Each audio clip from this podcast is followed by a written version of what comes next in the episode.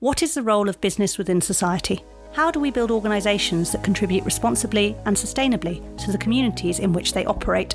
And what does responsible leadership look like as we continue to lurch from crisis to crisis? This is the Responsible Business Leading the Way podcast from the University of Bristol Business School, working with the CIPD. Our first episode features Andrea Winfield, General Manager for HR across the Western Europe region at Microsoft.